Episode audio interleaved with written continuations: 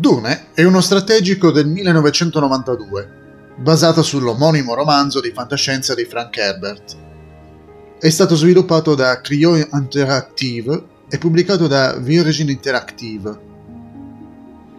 Dune fonde l'avventura con la strategia economica e militare.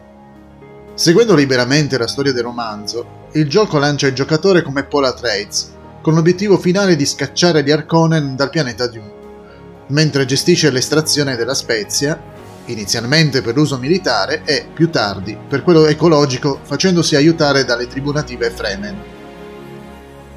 Man mano che il giocatore progredisce, le sue truppe sono equipaggiate con armi come l'atomica, attingono dai poteri psichici latenti di Paul e fanno la conoscenza dei personaggi originali del libro come Chani e Rit Kynes.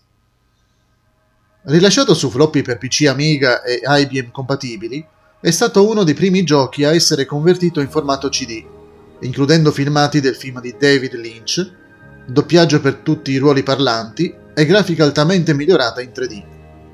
Questa versione fu pubblicata anche per le console Sega CD e Mega CD. In Italia fu distribuita una versione CD da Jackson Libri. Il CD conteneva anche un videogioco basato sul film Robocop, ma non aveva tutte le novità 3D, il doppiaggio e i filmati tratti dal film Dune. Con il CD era incluso un manuale che conteneva una serie di password grafiche da usare a ogni avvio. La traccia audio, creata da Stefan Pick e Philippe Ulrich, è stata pubblicata da Cryo, ex Exos, nell'album Dune Spice Opera. Le musiche sono basate sulla colonna originale del film scritta dai Toto. Gameplay La storia è per lo più basata sulla trama del romanzo Dune, il giocatore è Paul Atreides, figlio del duca Lito Atreides e di Lady Jessica. La casa Atreides ricevette un'offerta che non poteva essere rifiutata.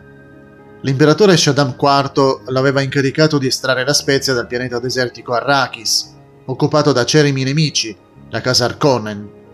Il duca Lito accetta l'offerta non solo per la ricchezza fornita dal commercio delle spezie, ma anche per sconfiggere gli Arkonen. Il gioco, visto sempre attraverso gli occhi di Paul, è un mix fra strategia in tempo reale e un gioco di avventura, mentre la base del gioco è la componente strategica.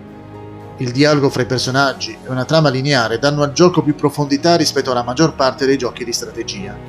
Il giocatore è anche tenuto a fare alcune mini quest, dovrà parlare con i personaggi e viaggiare in diversi luoghi.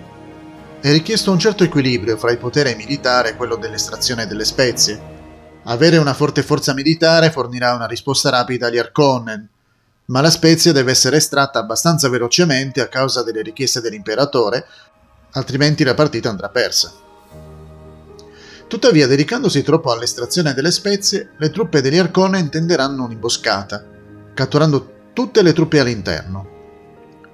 Possono essere salvate solo se il luogo viene liberato. La chiave per vincere è bilanciare la gestione delle risorse con la conquista militare. Dune dunque è composto da due livelli di gioco intrecciati.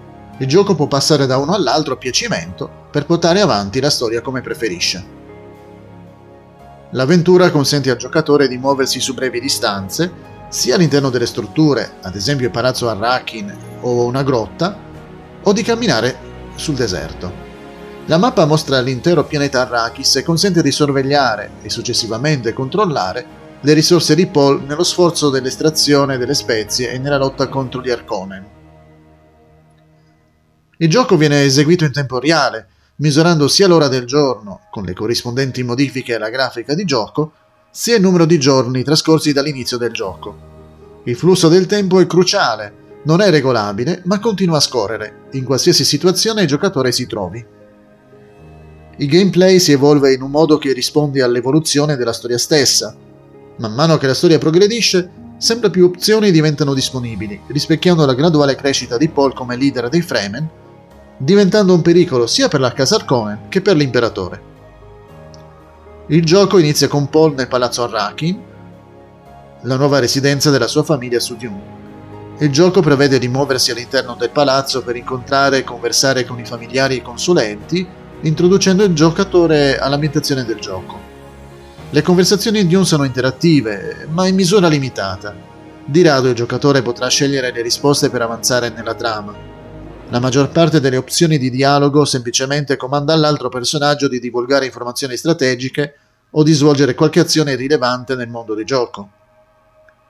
Ad esempio, a Duncan Idaho può essere chiesto di fornire un rapporto dettagliato sullo stato attuale dell'operazione di estrazione delle spezie o di inviare una spedizione di spezie all'imperatore. Ad alcuni personaggi può essere comandato di unirsi a Paul nei suoi viaggi.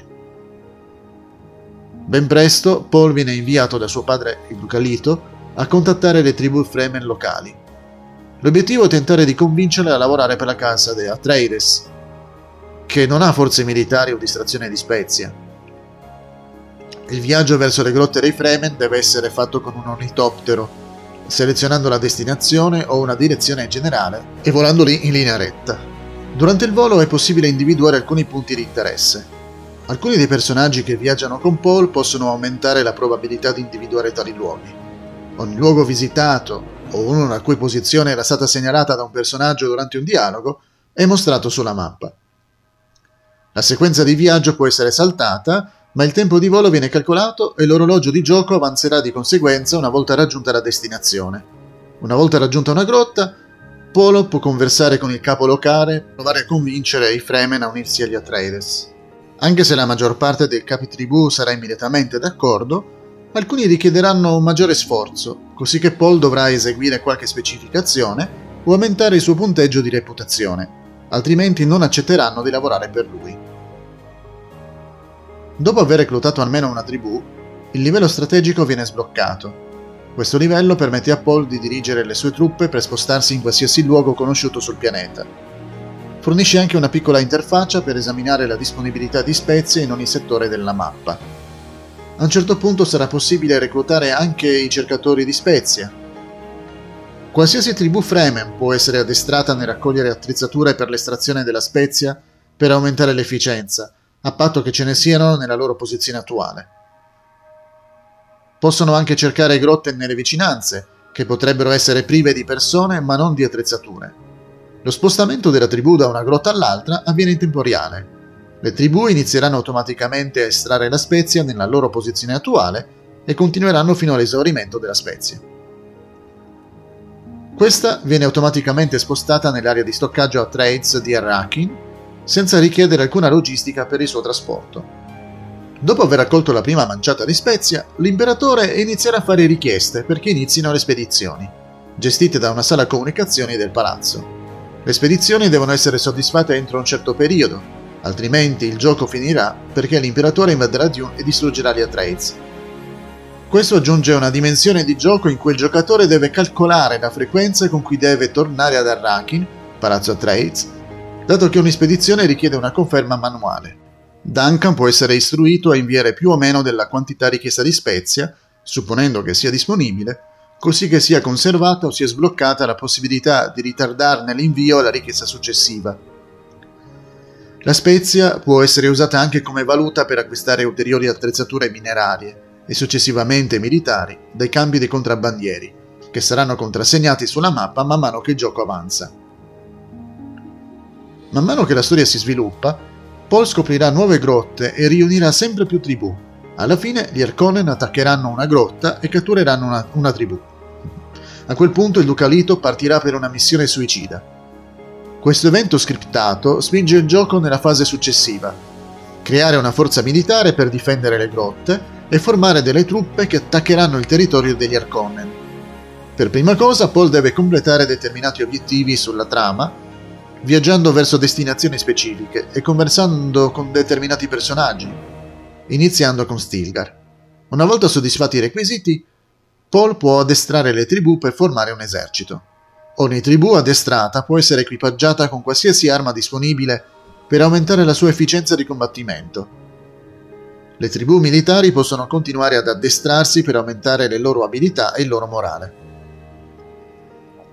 L'addestramento migliorerà lasciando Garni Halek nelle loro grotte. Una volta pronte, le tribù militari possono essere inviate a esplorare le fortezze di Arconen. In base a quanto riferiranno si potrà decidere se attaccare quelle fortezze o incaricare altre tribù. Le tribù attaccanti devono superare in numero e superare i difensori Arconen di una fortezza per vincere. altrimenti potrebbero essere distrutte e o fatte prigioniere. Anche il morale gioca un ruolo importante nell'efficacia di una tribù militare. Paul stesso può influenzare l'esito di una battaglia raggiungendo il luogo di una battaglia e fornendo ordini di combattimento generalizzati, cauti o aggressivi. Questo è molto rischioso per Paul stesso perché può restare ucciso. Se una battaglia venisse vinta, Paul potrebbe essere in grado di interrogare il precedente comandante della fortezza per ricevere ulteriori informazioni e rilasciare eventuali tribù tenute prigioniere lì. Nel corso del tempo, una fortezza catturata sarà trasformata in una nuova grotta. Un'opzione di combattimento diretto è quella di avviare un progetto di terraformazione su Dune, incaricando alcune tribù di sfruttare il lavoro ecologico. Questa opzione diventa disponibile solo dopo aver completato una quest che coinvolge Elite Kinds, le tribù dell'ecologia possono costruire una trappola del vento, o usarne una esistente, in una grotta per iniziare ad accumulare acqua e quindi dotarsi dei bulbi vegetali che pianteranno automaticamente ovunque vadano. I bulbi cresceranno e si espanderanno in direzione nord partendo dal luogo in cui sono piantati. La vegetazione distrugge rapidamente qualsiasi spezia rimasta ancora nel terreno, ovunque si espanda. Come tale, se mai raggiungerà una fortezza degli Arconnen, questi perderanno interesse per quella regione così che sarà abbandonata senza combattere. Questo metodo richiede molto tempo e distruggerà qualsiasi potenziale prospettiva di estrazione di spezie nelle aree colpite. In concomitanza con la campagna militare può comunque ripagare strategicamente. Un importante vantaggio legato alla terraformazione è che aumenta il morale di tutte le tribù Fremen, aumentando così la loro efficienza in qualsiasi cosa stiano facendo attualmente. All'inizio del gioco, ancora prima di sbloccare l'ecologia, conviene esplorare la zona meridionale di Dune. Così si eviterà di perdere la spezia e la campagna per liberare il pianeta sarà velocizzata. All'inizio della trama scriptata, Paul inizierà ad avere visioni di eventi che si verificano lontano dalla sua posizione attuale. Con il passare del tempo e con il verificarsi dei nuovi eventi, l'abilità telepatica di Paul diventerà sempre più notevole. All'inizio, questa abilità permetterà a Paul di sapere istantaneamente ogni volta che un messaggio è stato ricevuto a palazzo, comprese le importantissime richieste di Spezia da parte dell'imperatore. Più tardi, Paul sarà in grado di contattare e comandare le tribù Fremen a breve distanza dalla sua posizione sulla mappa. Man mano che il gioco progredisce, l'abilità telepatica di Paul aumenterà, fino a raggiungere l'intero pianeta. Inoltre, i Fremen insegneranno a Paul a cavalcare i vermi della sabbia, in alternativa al volo con un ornitottero, che possono essere utilizzati per avvicinarsi alle fortezze di Arconen in modo, così, in modo più sicuro. L'obiettivo finale del gioco è quello di distruggere tutte o la maggior parte delle fortezze degli Arconen, arrivando a breve distanza dal palazzo Arconen, Arrakin, che si trova vicino al polo nord di Dune. Quindi servirà un enorme esercito per fare l'assalto finale e vincere la partita.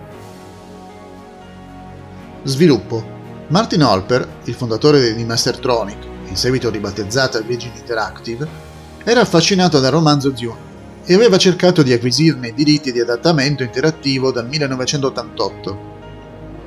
Condusse uno studio per misurare la fattibilità di tale adattamento, stimando che esistevano 3-4 milioni di fan del romanzo negli Stati Uniti. Scoprì che Dino De Laurentiis, il produttore del film Dune di David Lynch, deteneva i diritti dell'adattamento. Dopo l'uscita del film, la casa di produzione era fallita. Dopo la morte di Frank Herbert, ci furono diversi processi legali per determinare chi allora possedesse i diritti. Martin Holper riuscì ad acquisire i diritti dalla Universal Pictures nella primavera del 1990. Preproduzione. Un gruppo di sviluppatori in Francia, per lo più fan di Frank Herbert, iniziò a lavorare al progetto. Il gruppo lavorò per sei mesi su carta e organizzò incontri settimanali. Ulrich incontrò il produttore del gioco, David Bishop, con cui aveva avuto rapporti contrastanti in passato. Bishop espresse il suo desiderio di progettare il gioco da solo. Nei primi mesi di sviluppo, i primi progetti degli sviluppatori francesi non convinsero Virgin. La comunicazione fu trasmessa attraverso Bishop a Londra, ma lui non difese il progetto. Gli americani di Virgin Games criticarono il gioco per la sua estetica francese e per l'interfaccia utente troppo prominente, Inoltre non erano convinti che il mix di avventura e strategia avrebbe avuto successo. Per dare al gruppo un quadro più definito, Philippe Rich creò una nuova etichetta all'interno di Virgin Interactive, Creò Entertainment. Problemi Il 19 settembre 1990, dopo un cambio di gestione, la Virgin minacciò di annullare la produzione. Nessun contratto era stato ancora firmato. Gli sviluppatori temevano che tutto il loro lavoro sarebbe andato perso. Frank Hermo riuscì a salvare il progetto, ma i sostenitori americani, tra cui Martin Holper, si ritirarono. Holper affidò i diritti di adattamento elettronico di Dune a uno studio americano, Westwood Studios, durante una riunione tenuta a Las Vegas. Gli sviluppatori, lavorando al gioco praticamente in segreto, si ritrovarono con un documento contenente più di 100 pagine di righe di codice. Il gioco si ispirava sia al romanzo di Frank Herbert che al film di David Lynch. Fade Rota, ad esempio, mantenne le sembianze di Sting, ma la maggior parte dei personaggi era stata completamente ridisegnata da Jean-Jacques Chaubin. Una delle armi fu copiata direttamente dal film. La grafica a colori fu basata sul modello VGA 256. All'inizio del 1991 la guerra del Golfo sembrava riecheggiare i temi di Dune, così Ulrich fu ispirato a integrare nel gioco immagini che ricordavano il bombardamento notturno di Baghdad. Nell'aprile del 1991 Sega entrò in gioco. In breve tempo, un primo prototipo del videogioco era pronto. Ma fu modificata la trama, non rispettando quella del romanzo. Gli sviluppatori decisero che il gioco sarebbe iniziato direttamente su Arrakis, subito dopo l'arrivo di Paul sul pianeta. Alper rimase impressionato non solo dal gioco, ma anche dalla colonna sonora del prototipo. Voleva pubblicarla su CD. Nel settembre 1991 firmò il gioco Dune. Un mese dopo il gioco era in pre-beta e fu pianificata una versione demo. Il 27 settembre Virgin Games Stati Uniti firmò un accordo con Sega per un adattamento di Dune per Mega CD. Nel gennaio 1992 Clio Interactive diventò una società indipendente. Così Dune arrivò nei negozi prima della versione della Westwood e in breve tempo furono distribuiti due titoli, il secondo fu ribattezzato Dune 2. Cryo aveva pianificato il porting su Atari ST, Amiga, CD32, Super NES ed eventualmente NES e Master System. La maggior parte però non fu mai realizzata. Era stato pianificato anche un sequel del gioco, con una storia alternativa in cui il giocatore sarebbe stato dalla parte degli Arconnen. Dune è stato uno dei primi giochi distribuiti inizialmente su floppy disk e in seguito poi nel formato CD, da poco tempo trasferitosi in ambito informatico dopo il suo largo uso musicale. La versione floppy per Amiga aveva una grafica migliore rispetto alla versione per DOS. La versione Sega Mega CD aveva una grafica migliorata, ma offriva gli extra della versione DOS CD-ROM, frammenti dei film di Lynch, doppiaggio e nuove animazioni itineranti. Come detto sopra, però, la versione italiana distribuita da Jackson Libri era limitata al solo gioco base, senza gli extra. La rivista ufficiale di Sega, Mega, considera Dune come il decimo miglior titolo mai distribuito. Personalmente è al primo posto. Il packaging. Dune è stato il primo videogioco a utilizzare la copertina del gioco stampata lateralmente e prestampata con marchio Virgin Games. Il nuovo stile di packaging e di stampa diventò lo standard, seguito ancora oggi anche dai DVD e Blu-ray contenenti film, sia che il box sia quadrato o rettangolare. La nuova scatola in stile sleeve è stata ideata da Anthony Mesaros per l'ufficio statunitense di Virgin Games. Il nuovo standard aveva un costo inferiore, ma era più appariscente. Colonna sonora. Dune Space Opera è stato pubblicato dalla Virgin Records nel 1992. Le tracce furono composte da Stefan Pick e Philippe Ulrich. La Virgin Records fu poi venduta alla EMI, che diventò quindi la nuova detentrice del diritto d'autore. Peak desiderava avere diritti per ripubblicare l'album, ma non furono concessi.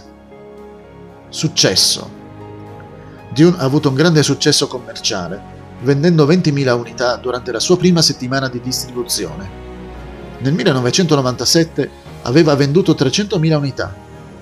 Philippe Ulrich di Cryo Interactive in seguito notò che la società aveva scommesso molto sull'esplosione del PC e del CD-ROM con Dune e che il successo del gioco era il principale responsabile della rapida crescita di Cryo. Nel settembre 1992, Computer Gaming World riportò che lo sviluppatore era riuscito a distillare la complessa trama del libro in un gioco che coinvolge il giocatore nel risultato. Elogiò la grafica e l'animazione e stabilì che il gioco era una sfida leggera e interessante, abbastanza facile da finire per la maggior parte dei giocatori. Nell'aprile del 1994 la rivista disse riguardo alla versione CD che molti degli attori escono meglio sullo schermo del PC di quanto non facessero nel cinema reale e l'aggiunta del doppiaggio digitalizzato ravviva molte delle parti noiose del gioco. Questbusters riportò Mi è piaciuto molto questo gioco, un prodotto di alta qualità con molti aspetti sorprendentemente divertenti. A causa degli aspetti strategici ha consigliato il gioco a chi apprezza sia i giochi strategici che le avventure grafiche. Electronic Gaming Monthly ha dato alla versione Siga CD 8 su 10, dicendo che è coinvolgente e lodando la grafica digitalizzata e le conseguenze di volo. Giochi successivi. Nel 1992 la società di software Westwood Studios produsse un gioco rivale di Dune per Virgin Interactive. Dune 2, The Beginning of a Dynasty. Westwood in seguito produsse due sequel, Dune 2000 nel 1998 ed Emperor Battle of Dune nel 2001. Clio è tornato nell'universo di Dune nel 2001 con Dune di Frank Herbert, il cui fallimento finanziario ha mandato in bancarotta Clio Interactive, causando il quasi pronto Dune Generation, che quindi non è mai stato rilasciato. Giudizio finale e personale. Di tutte le migliaia di videogiochi che ho provato nella mia vita, Dune è quello che amo di più. Impiegai un anno e mezzo prima di capire come finirlo. Un ragazzo a scuola mi diede alcuni suggerimenti. A quel punto Dune diventò una sfida personale. Una volta l'anno lo avviavo e cercavo di finirlo nel minor tempo possibile, anche se non mi cronometravo davvero. All'inizio impiegai un anno e mezzo, poi scesi a pochi giorni. Passai a poco più di 24 ore. Per alcuni anni il mio tempo si aggirò intorno alle 12 ore. Infine, una decina di anni fa, quando l'ho giocato per l'ultima volta, lo completai in circa 6-7 ore. Purtroppo con l'arrivo dei Windows a 32 bit si è persa la compatibilità. Inizialmente Dune si poteva avviare su una macchina virtuale, infatti ne creai una che conteneva Windows 3 e MS-DOS. Ma con l'arrivo di Windows 8 non è stato più possibile impostare la parte audio del gioco. E ho scoperto che la colonna sonora era perfetta per farmi concentrare. Senza i suoni non sono più riuscito a godere il gioco. Da alcuni anni sto pregando GOG e altri distributori di realizzare un porting più moderno. Mi ascolteranno mai? Nel frattempo vi lascio un meme che ho realizzato qualche mese fa. Buona lettura di questo meme a video.